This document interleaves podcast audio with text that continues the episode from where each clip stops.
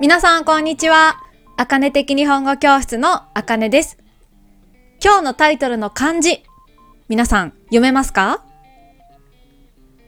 これは体調不良と読みます。体調不良、体調不良。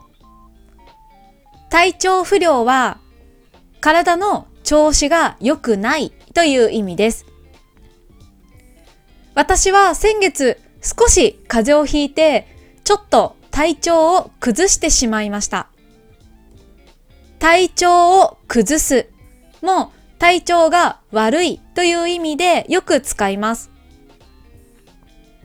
例えば、先週体調を崩して会社を休んだ。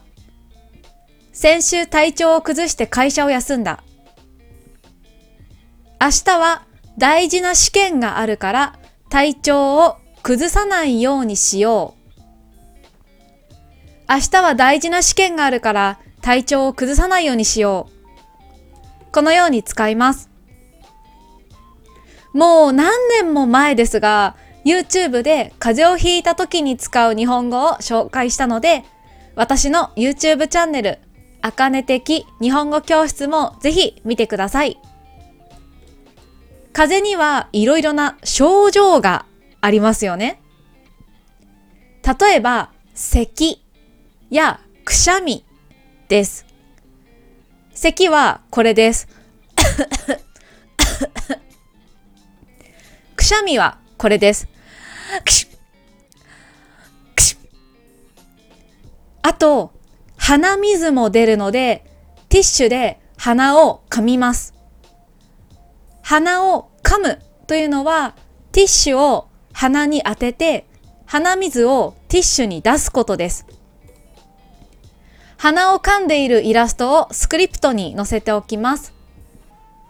スクリプトは akane-sen-seijp.com にあります。風邪をひくと熱が出ますね。熱が出るというのは体温が高くなることです。例えば平熱が36度の人が38度や39度になることです。平熱は普段の体温のことです。熱が出る以外にも熱があるという言い方もあります。例えば、熱があるのでこれから病院に行きます。熱があるのでこれから病院に行きます。これも体温が高いから病院に行くという意味です。私の今回の風邪はそんなにひどくなかったので熱はありませんでした。3日間ぐらい薬局で買った薬を飲んですぐに治りました。風邪をひいた時は寝るのがとても大切だと思います。皆さんも最近風邪をひきましたか？体調を崩さないように気をつけてくださいね。ここからは漢字の読み方です。